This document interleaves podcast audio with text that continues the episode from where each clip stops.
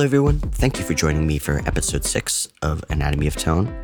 In this week's podcast, we're going to discuss some tips for any musicians or songwriters who are preparing to put a band together for a gig. And I give some tips from my own experiences and observations of how to organize assets such as like MP3s or charts or how to deal with communication and just to make things as clear and straightforward as possible to bring the most out of the musicians that you're working with, as opposed to leaving them confused or having to work harder on the, the business and organization side of it, as opposed to really getting into the nuance of the music. I'm also going to discuss what I like to call the rhythmic compass, which has to do with always having a concept of where you are in time at any given moment while playing music, meaning counting beats, counting measures. I just want to look at how this has changed and improved my playing and what it really means to live in this mindset. And lastly, I'm going to do an overview of the Surfy Bear Metal Analog Spring Reverb. This has turned into one of my all time favorite pedals and it's pretty much the best thing that you can get for capturing that surf spring reverb sound, but I could do a lot more, so I'm to dig into that. Let's jump right in. I've been working as a session musician doing gigs and recording sessions for a number of years now and have had a pretty wide range of experiences. And I thought I would share a few of my I don't know, observations over the years about getting organized for a gig as a band leader. So if you're a songwriter and you're hiring a band or you're getting a bunch of people together to play on your gig, I just want to share a few tips that uh, I think I've come to really appreciate when organizing and preparing for a show. If you have made some of the mistakes I'm about to mention, don't fret about it. We're all trying to learn, and there isn't really a great resource for learning this stuff aside from you just getting out there and doing it. So, my hope is to empower you to make it a better experience for you to have better gigs to get more out of your rehearsals rather than uh, just run into some of the roadblocks and, and, difficulties that I've experienced both as a band leader and as a side musician. So, of course, I've made these mistakes as well because when I came up, as I mentioned, there isn't really a book on this, and it seems like it would be a good topic to be able to study for aspiring composers and songwriters. Let's start off by talking about organizing our material to give to musicians. It's really important to be uniform about your delivery system. So, first of all, I make sure that all the files are the same type. I don't want a mix of MP3s and waves or any other kind of forms. So just make sure everything is MP3 because it's a smaller file. So if people are trying to download on their phone or whatever device, it's just less data. Secondly, I think it's important to be very consistent with your naming process. So don't put numbers in front unless it's part of the song. I've seen sometimes like files that will be like 01 song title and then another one won't be. Uh, just make sure uh, that you're creating and even labeling and organizing files specifically for the gig. So I don't pull these from my iTunes library or whatever. I actually copy them into a new folder on my hard drive labeled for gigs. And then in that folder, that's only where these copies of the audio files that you're going to use for the show are going to exist. And that way you can go through and do some specific labeling. Thing is, if you have a song that uh, maybe used to have a different name, make sure the name is updated. Don't send musicians a, a, file that's named one name and then they get to rehearsal and there's a different name of on the set list. Or if you start corresponding in emails, you're referring to the new title.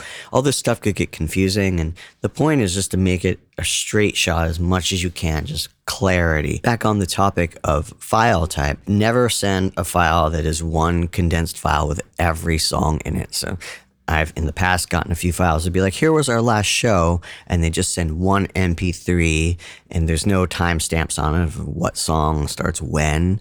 It makes it very, very difficult and time consuming to work through a track and mark and maybe write down, okay, the third song starts at 8 11, you know.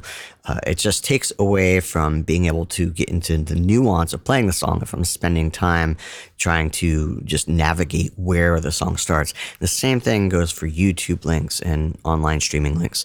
Don't do it. Just always send a physical file. Uh, I've had people send me also one full length file on YouTube, again with no timestamps that I've had to go through. And because I wasn't familiar with the material, I'd have to guess what song was what. And assuming that that was the set list, then I showed up to the dress rehearsal and that wasn't actually the set order. So, uh, again, just confusion and uh, it takes time. Then I have to rearrange my charts. I have to rethink the transitions. So, just physical files because musicians also like to download them into programs. I use a program called Transcribe, which allows me to slow down or speed up audio files. Sometimes I might want to play an audio file really fast just to double check the form. Sometimes I might want to slow it down just to hear a little bit of nuance in it, especially if you're not sending charts. I might want to dig in a little deeper and hear more detail. So sending a YouTube link makes it very difficult, or if you send me a link that's uh, to a streaming audio file on your website or Spotify, it just isn't uh, helpful for really being able to get in and do detailed learning. I use Dropbox to store my files in that I give to musicians for gigs. You can use WeTransfer, and there's a bunch of different ones now. I think it doesn't matter too much which one you use, but just make sure it's one that it's easily accessible for the musicians and you don't have a lot of restrictions on it. I've had issues with Google Drive where I was signed into a different email or whatever and I couldn't get access to it. And if you it's never a bad idea to have charts for your songs, but I do recommend that you make sure that you have good charts. Hire somebody to make what would be industry standard looking charts, meaning don't scratch out your own language for a chart. I've gotten some pretty interesting charts over the years from people, and, and honestly, a lot of times those weird non formatted scribbled out charts don't work. Now, I'm not saying that you have to be a master chart maker or that there's anything wrong with you making the charts any way you want for yourself to reference as you're being creative. You could use symbols. You could do anything you want for yourself as you're learning songs. But when you have to share it with other people, there's a lot of musicians that know how to read standardized music. It's good to have charts of that fashion ready to go because this also saves musicians time. You might be wondering why is it so important to save musicians time? And that is because musicians are often scrambling to make ends meet. know it's costing the artist what they consider to be a lot of money for I'm sure the amount of money that they're making, but in the big picture it's not really a lot of money to survive most of the time. So musicians are tr- stretched pretty thin in order to make ends meet. So that means the time that they're able to put into each gig is some somewhat limited just because of this need to survive. So the more that they're researching, looking up songs, doing any of that stuff, the more it's taking away from them actually digging into the music and the more likely that they're going to show up to the rehearsal and not having played it much and just prepared everything, but probably playing it through the first or, or only the second time on a rehearsal. But by having charts prepared or just by having everything labeled correctly in individual files, you're helping them get themselves into a position to, to prepare so they can get into the playing faster. And that's where having charts is also very helpful. Now, you could get as specific as you want with the charts. It depends on how specific you are about parts. If you're really specific about the parts, like you did a record and you want those parts to be represented, it's a great idea to have some charts made. Now, I've done this a lot when I've musical directed gigs for various people. I've musical directed gigs for Abby Ahmad and Jen Nichols and a number of different artists uh, who were doing their CD release and I had to recreate the record. So, what I did is I wrote out the parts that were important, and then there were other songs or parts that looked more like a traditional lead sheet. You can kind of like pave the way for them. Let them know what's important to you because they're not psychic. And sometimes when musicians are listening to a record, they're trying to guess what you think is the most important part. And sometimes we guess wrong because there's multiple layers to choose from. By making a roadmap, it can also just send them in a direction and allow them to get into the actual nuances of playing the parts. Now, for songs that don't have a lot of specific parts on them, you can just make a very basic lead sheet, which basically just marks out the time signatures and the form of the song and the basic chords. Sending emails is a really important thing when it comes to communicating with the musicians that you're hiring for a session or a gig. Uh, and again, this applies for a recording session, not just gigs, right? Anytime you're hiring musicians. I've gotten a, a lot of variety of uh, messy emails over the years. Uh, one thing I will say is that you should have one email with the name of the gig on it, the date. So the title of the email would be June 25th at Pete's Candy Store. And within this email, I'm going to list all the information that the musicians would need in one place. So this way they can search in the email to find the info about the gig. In the body of the email, I'm going to have the address of the venue, the time that we load in and when sound check is, the time of each rehearsal and the location of each rehearsal. And from there, I'm also going to include a set list. It'd be great if you have the set list ready. Even if you just have a song list, that's helpful but a set list would be even more optimal. And then there's going to be a link below that. That's going to be the Dropbox or however you're using to distribute the physical, uh, the actual files for the songs. And then from below there, it's going to have my notes. And the notes I like to separate by instrument. So it might be drums. And then I might go through the set list and pick out something that I might want to mention. Like, hey, song three I really actually would prefer to try a, tom tom groove on this song. Can't let them know that. Uh, just go through every song, and if you don't have any notes on a song, you don't have to put it in there. But this is the place where you'll put in any kind of directions you want to give to the drummer before the first rehearsal. So go through the bass player next, and do the same thing. I will go through the guitar player, background singers, or keyboard players. This way, they each have their own sections, so they can scan through the email, find it, check their notes sometimes I've gotten notes from people where they're just interspersed with other musicians and, and it's really kind of hard. And I would end up missing things like my eyes just didn't catch something that was connected to something they were talking about the drummer with, right?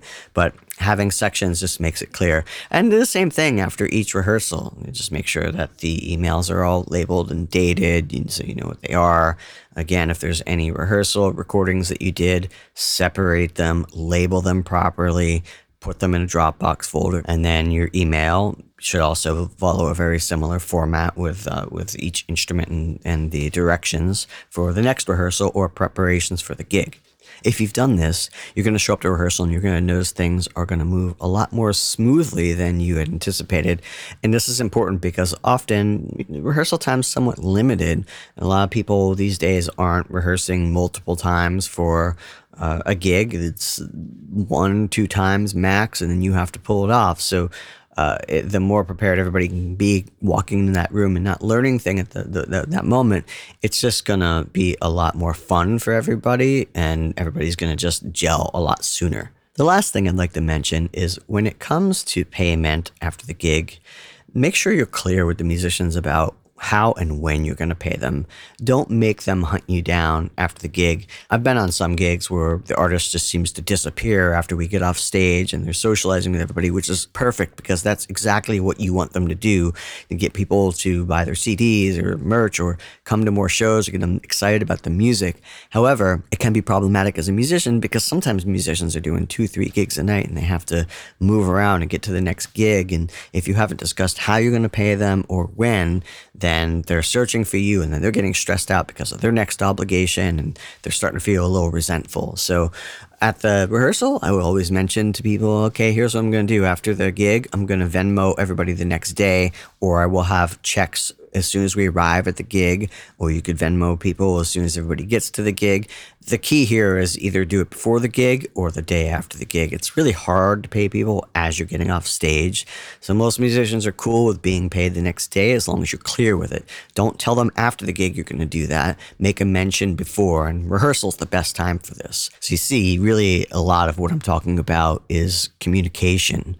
The more communicative and organized you can be with your musicians, the better you're going to get out of their performances.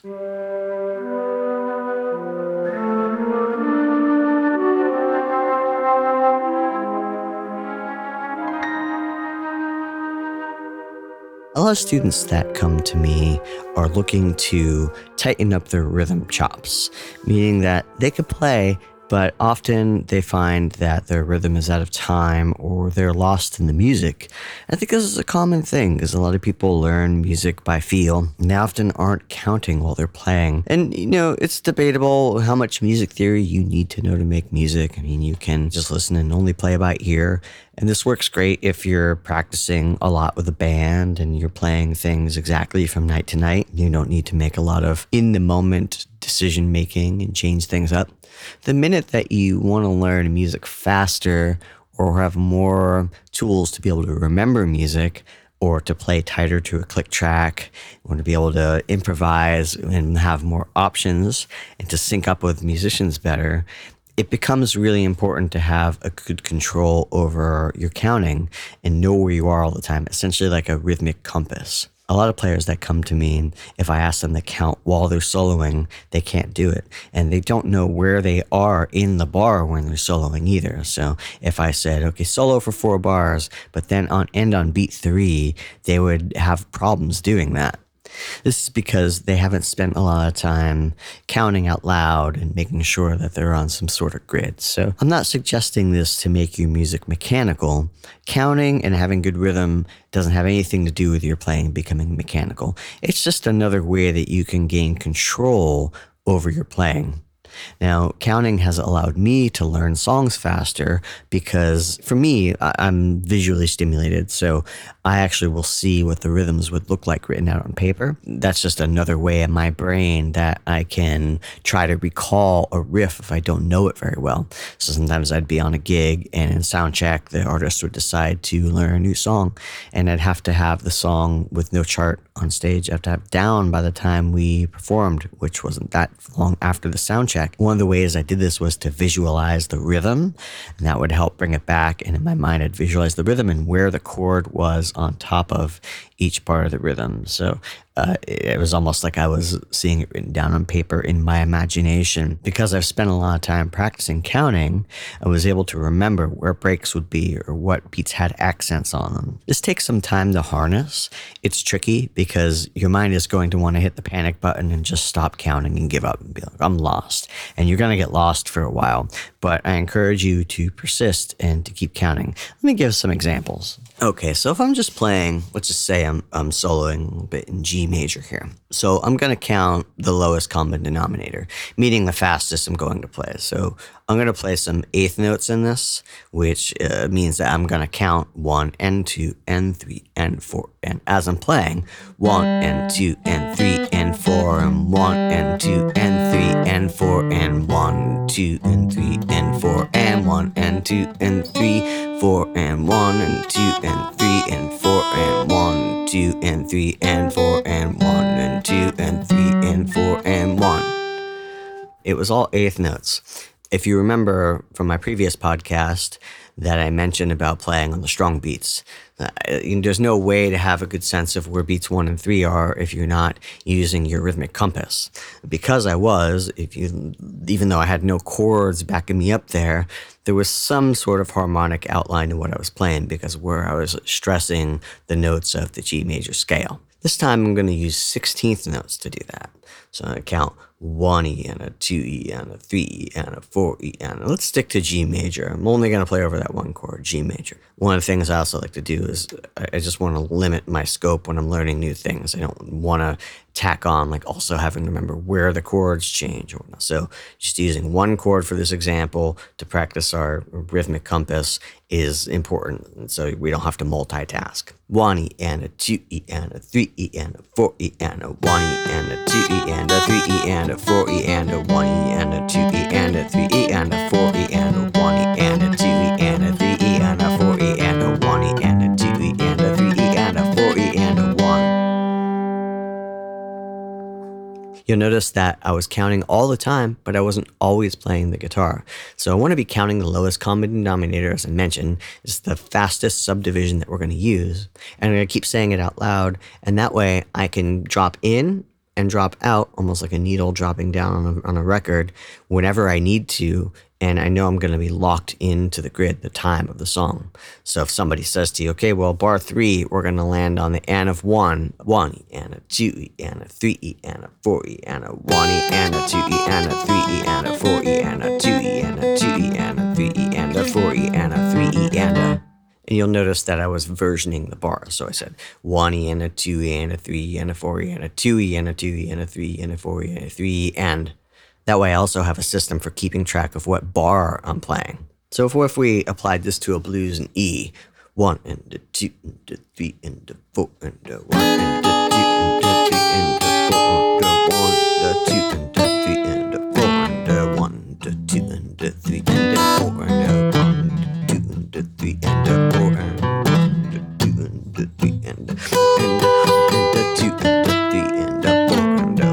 How I would suggest approaching this is taking very small snippets, maybe just one measure of music and counting it out, but extremely slow. I always encourage my students to play things almost at a ridiculously slow speed where it feels so exaggerated that it's almost comical. If you can play things really slowly and have control over them, you will have control over them as you speed them up. But what's interesting is it doesn't always work the other way. So just because you can play things fast doesn't actually mean you can play them slowly. And sometimes when we're playing it fast, we kind of slop it together and it's rickety, but it kind of works. Uh, when we slow it down, it really exposes how good we are at counting things. So I would play it really slow and just try to count everything you're doing. Start out with quarter notes even. One, two, three, four. One, two, three,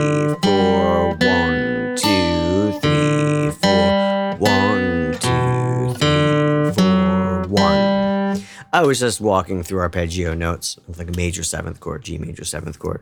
So you could pick a very simple task to practice it on. But what you really want is at any given moment, you should be able to jump in and know exactly where you are in the measure, what beat you're on, what the subdivision is. Every time I start a song, before I just jump in the song, the song is being cut off, I always make sure I know what the, the lowest common denominator is, right? What's the subdivision? I don't wait till beat one to figure that out. I want to get acclimated. So if somebody's going, okay, here's the beginning of the song. One, two, three, four. For that count off, if the song is stuff like this, one, I'm, I want to make sure I get that triplet feel in my mind. One, two, and three, and four. And that way, when we jump in, I know I'm locked into the feel. I get a good sense of what's happening. And that way, I know where beat one is, beat two is, and the subdivision is triplets, right? So do that with every song. That way, on beat one, you land and you're settled and you're grounded, right? Being able to count well is going to solve so many of your rhythmic problems. Not only is it going to tighten up your playing, allow you to play with a metronome better, and allow you to then look at your hand technique and consider what might be tripping up your timing there. But it's really hard to do this without a sense of counting rhythm or to have this rhythmic compass, as I was saying.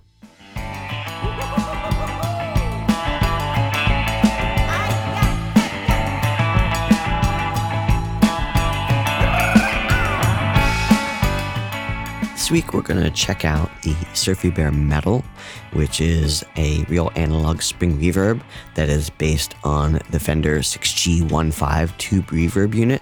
Now, they've recreated the sound without using tubes, which is pretty amazing. I've compared it to some reissue 6G15 reverbs, and I prefer the Surfy Bear Metal, which is crazy to say and almost never happens with um, with gear that's meant to imply old gear. So they've really done a spectacular job designing this Surfy Bear metal. It's a fairly large pedal, which makes sense when you consider that it's using real springs on the inside. Uh, there are some pedals, and actually Surfy Bear does make a smaller one with springs, which I haven't tried, but I've tried some springs from a couple other companies that are in smaller enclosures, and they just don't sound right. The Demeter Reverbulator is actually a really great spring reverb that is a little smaller than the Surfy Bear, but it doesn't really sound like the 6G15 circuit. It has a little bit more of a sweeter, kind of refined sound. It doesn't have that crashing wave sound as much. So I use the Demeter a lot in the studio, uh, but for like my surf gigs and the surf sound, the Surfy Bear metal is kind of where it's at. I've been looking for a great spring reverb for a number of years, and it's just always been a challenge. Uh, I tried the Anasounds uh, with the multiple reverb tanks, and I would have to say that was my least favorite of all the spring reverbs I've tried. I just really think that's uh, not a very good sounding reverb. There's reliability issues with it.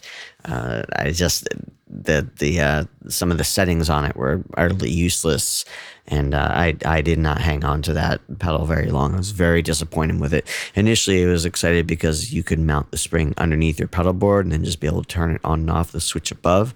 So it seemed very appealing, and plus you could choose from a couple of different springs. But honestly, it just it sounded um, flat and it didn't really have any of the excitement that the Surfy Bear metal does. So uh, I, I, wouldn't recommend that one at all. Uh, the Demeter is its own thing and is a really high quality product. So it's not so much about the Surfy Bear being better than the Demeter Reverberator. It's more about its its own thing. Now I did have a Valve Train tube reverb. I think it was called the Spring Thing uh, for a while, and that was okay, but it was a little noisy, and I would say that the reverb tank wasn't big enough in it, so it didn't quite have that Dick Dale wash to it. And that was something I always wanted. I kept holding on to the valve train, thinking, you know, eventually it was going to be the right tool for me, but it never was. So I got rid of that. And then when I discovered the Surfy Bear, pretty much at a point where I thought like, okay, I'm not going to get that that Dick Dale spring reverb sound in a in a pedal or in a transportable manner. Aside from buying an old 6G15, uh, I, I was completely blown away because man, it's amazing. Uh, let's check out some of the features in it. I'm going to play some audio examples. Uh, you know, I'm going to talk a bit about surf music and and this overview of the Surfy Bear Metal because reverb is so, or especially spring reverb in particular, is so associated with that genre. Now, even though early surf records, some of them didn't have reverb on them, pretty quickly reverb did become very associated with uh, surf music, and not everybody used the the uh, the Fender 6G15. Hank Marvin from the Shadows used a Binson Echorec for a while, and then Echoplexes and a couple other things. And they were on the other side of the pond in the UK, and they were using Vox amps also, which is another interesting pairing for uh, for what we consider to be the surf music sound. I love the Shadows, and I recommend checking out. Hank's arguably one of the greatest guitar players of that genre. Well, I don't even think it's arguable. I think he's phenomenal. The American surf sound is mostly a tube spring reverb Fender into a Fender Brown panel amplifier or a Tweed. The black panel amplifiers did not come out at the height of surf. They came out around the time that surf was starting to diminish because of the British invasion. So those sounds more associated bands like the Beach Boys, although there were still from some brown panel amps being used on those records, that somehow the twin reverb and the deluxe reverb get associated with surf music because they have reverb on them, but weren't really on a lot of the classic recordings from the Ventures and the Chantays and a bunch of the other surf bands that we come to reference within that genre. There is something about the I don't know, um, roundness of the brown panel amps from Fender that are have a sweetness to them and a very specific type of breakup. Not only do some of them have different tremolos, uh, bias, and some of them have harmonic tremolo, which I will talk about in a future episode. Uh, but also, it's just they um, they're sort of a, a, a, great medium amp between the Tweed era of amps and the black panel amps, which the black panel amps are a little more mid scooped, and the surf music has, has got some mids in it. It's it's very round and has some nice mid range in it it. So really, the one of the greatest pairings you could you could use is a, is a tweed and a, and a great spring reverb like the Surfy Bear Metal or uh, a brown panel um, Fender style amp. Now, there's not a lot of people making the brown panel style amps now, but Headstrong Amps does make that circuit. If you're really serious about capturing that surf tone, I recommend checking out the Headstrongs because uh, not only does he make fabulous black panel amps, but the, the brown panel amps are, are killer as well. The Surfy Bear Metal also happens to have a pretty low noise floor, which has always been an issue for me with external reverbs. I had a Van Amp Soulmate for a while, which I really like the sound of. They went out of business, but it was a really great sounding reverb. However, it was pretty noisy and I did have some reliability issues. And I even sent it back to them to have it repaired and they couldn't find the problem and they sent it back and it would work and not work. And although I, liked the tone of it, it was just not a very reliable pedal uh, and noisy. So when I plugged in the Surfy Bear and noticed that it was pretty low in its noise, it was very uh, optimistic because noise is just becoming more and more of an issue. As we all know, there's more RF interference and there's Wi-Fi and so many things that uh, that can then show up in our signal. So anything these days that doesn't add any noise to my signal, uh, I'm really excited about. Let's listen to an example of me using a Stratocaster with FSC 59 scatter wound, hand wound pickups in it, run into the Surfy Bear metal, run into a Victoria 35 115. Now, this is the Tweed Pro circuit, so it's a 15 inch speaker. It's a really lovely Tweed circuit that doesn't get enough attention.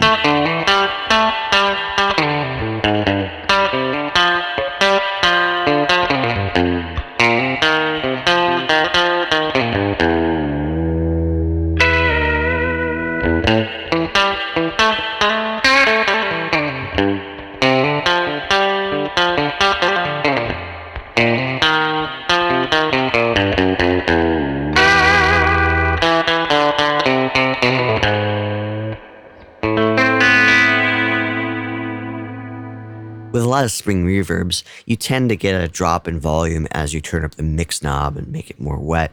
And this is problematic because sometimes on stage it just feels like you're losing signal and your amp isn't being driven as hard. But the Surfy Bear has a volume knob on it that allows you to really juice your signal going to the amp. So if you want to keep your gain staging hot because you're pushing the front end of the amp, and actually in an example, you start to hear the 35 115 start to drive a little bit because I'm pushing the volume volume knob on the Surfy Bear into the amp to get a little bit of that sustain and, and gentle compression happening. I'm going to play a rhythmic guitar line with the same signal chain, but I'm really going to juice the springs on this one so you could hear them crashing a lot with a rhythmic part.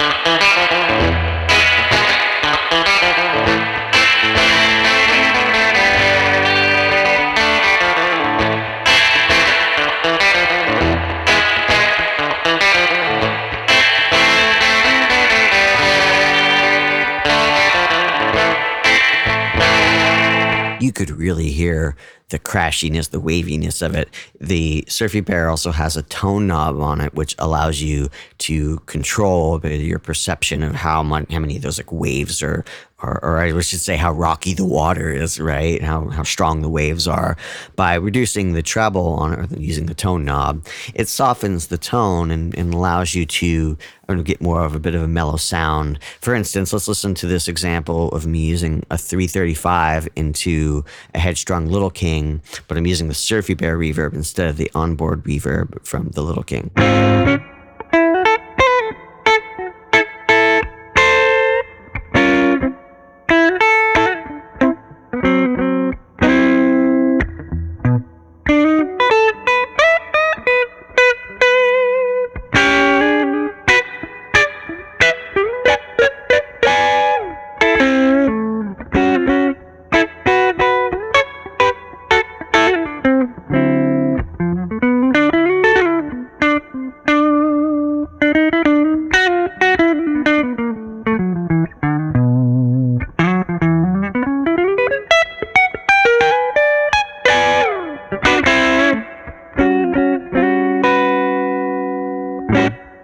It's a much more subtle reverb in that case. It's filling in some space in the background and just bubbling back there and, and adding some dimension, but it's not really like as aggressive and taking up as much of the foreground. Let's listen to another subtle use of the Surfy Bear metal. I'm going to use a Vox AC15 with this example, and we're still going to use the Stratocaster with the FSC 59 pickups in it.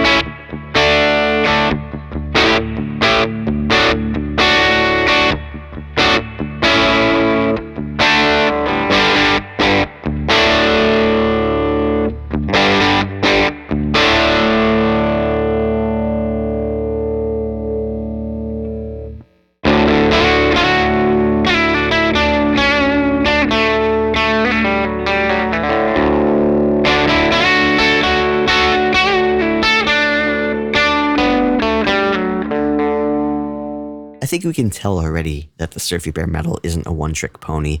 It can do the crashy, wavy thing, which nothing else seems to really authentically be able to do. And it can also sit in a mix and be more subtle and just fill out the space so things aren't so dry as nicely, but not be a, a wallflower at the same time, right? I feel like that's the issue with some reverbs is that you can get them to sit in the background, but they really don't add anything. Uh, I guess they fill the space so it doesn't feel so dry, but it also isn't inspiring or exciting in any way. So I feel like the Surfy Bear does that even when it's being used as a subtle reverb. Let's try it with a heavier sound. So I'm going to use a Gibson SG Custom with Gemini Mercury 1 pickups in it. I'm going to run that into an Analog Man BC108 Sunface, which is the silicone version of a fuzz face circuit. That's going to run into the Surfy Bear Metal and then that's going to run into a Marshall SV20H Plexi with uh, Celestion Vintage 30s.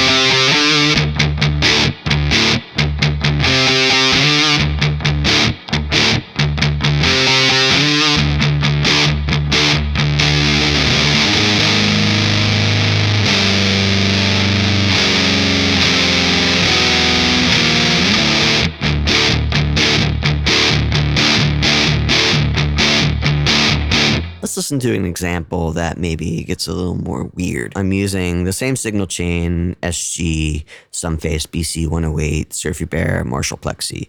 So the only thing that is different is the playing and the changes to the settings on the Surfy Bear. The Surfy Bear also has a mix knob and a dwell knob. So mix knob, just how much reverb is in your signal.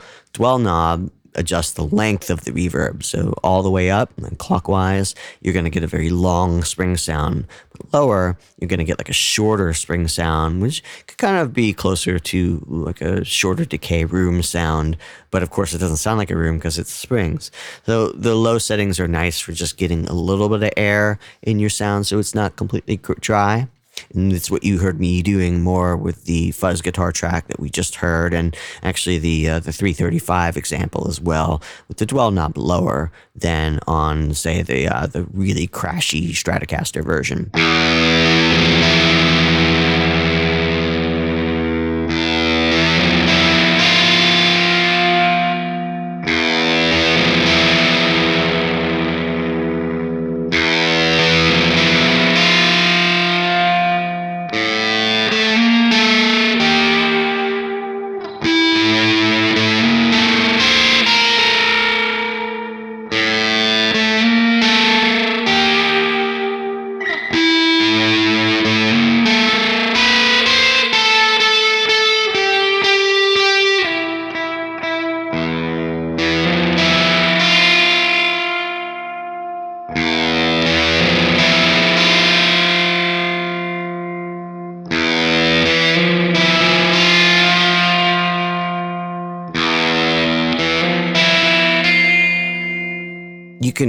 Hear how the springs are being activated by the guitar and the spring reverb it creates these cool overtones that you just wouldn't get from any other reverb. Let's listen to some examples using synthesizers now. I'm going to start with a Dave Smith OB6 synthesizer, and that's going to run into the Surfy Bear. It's an analog synthesizer. I'm running straight into the Surfy Bear, into API 312 preamps, into a Purple Audio MC77 compressor. Now, I really love synthesizers through Spring Reverbs. It gets particularly fun like when you use filters, and as you open up the filter, the brighter signal hits the spring reverbs in a specific way and excites them, and you get like this crashy kind of sound going up. And if you cut the filter, then it drops off, but you still hear the reverb crashing in the distance. It's just really fun. It's almost like you set off waves, right? It's like it's like jumping into a pool and then watching the waves continue down the pool. Let's check it out.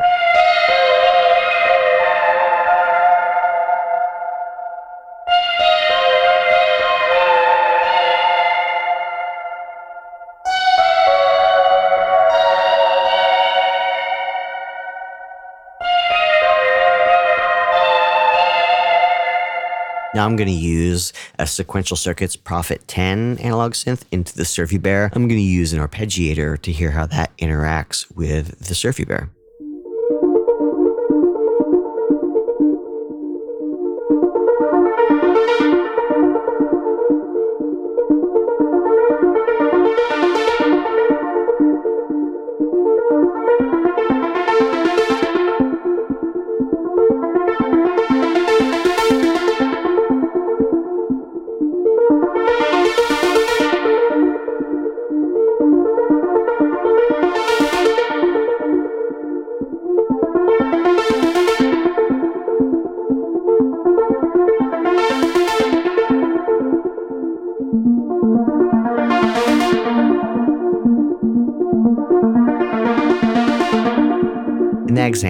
Was manually riding the filter on the Prophet 10 so that I can bring it up and bring it down to give an example what I was talking about just before about how when the filter's up, the brightness of the synthesizer hits the Surfy Bear metal in a specific way, and then uh, you bring the filter down and you still hear that treble bitey sound carrying through and crashing on. Running bass or synth bass through Spring Reverb can also be very exciting. So in this example, I'm going to use the Prophet 10 again, but I'm using a bass patch here. You're going to hear it triggering the Spring reverb in really interesting ways where you're getting surprising overtones, which I think is really great for film and sound design work.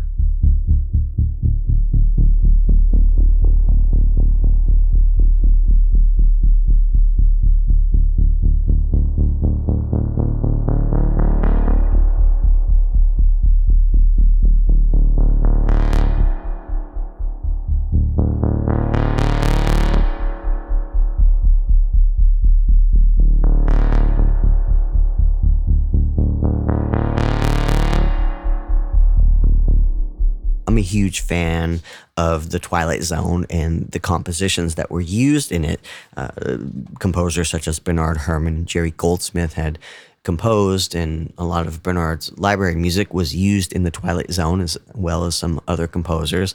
And a lot of the inspiration for that music was 20th century harmony, Stravinsky and Charles Ives and uh, Bartok. I wanted to do an example using the vibraphone uh, from a Mellotron M4000D Mini run into the Surfy Bear to get more of that 1950s vibe of um of I don't know that graininess, right, and spookiness that, that a lot of those episodes had. Let's check it out.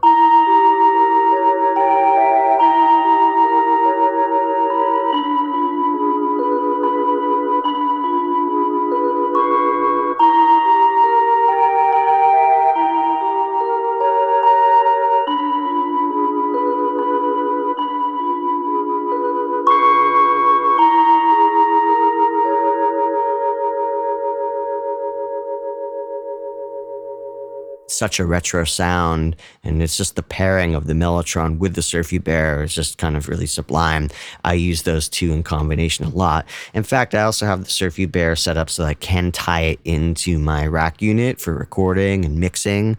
I do take it to gigs and use it, but I also can patch it in because it also sounds really cool on vocals and a number of different instruments, you know, muted pick bass. Uh, uh, there's a lot of uh, sources that you'd be surprised that Spring Reverb actually sounds really awesome on, surprisingly, sometimes on a snare drum or something. You know, it's like, think of it as, as it being a, a, a special effect in scenarios where you wouldn't normally use a spring reverb. And there's not like great plugins that do this. I've tried a number of them. And again, I feel it's the same way with the pedals uh, as it is with uh, with plugins. It, it's just a really hard sound to emulate. I think because of just the I don't know the randomness of of how some of the overtones happen and and how much of it is an interaction with the reverbs the springs themselves to get that sound so uh, it you know it's not that people aren't trying i think it's just a really difficult thing to properly emulate. For that reason, I'm still using a real spring reverb.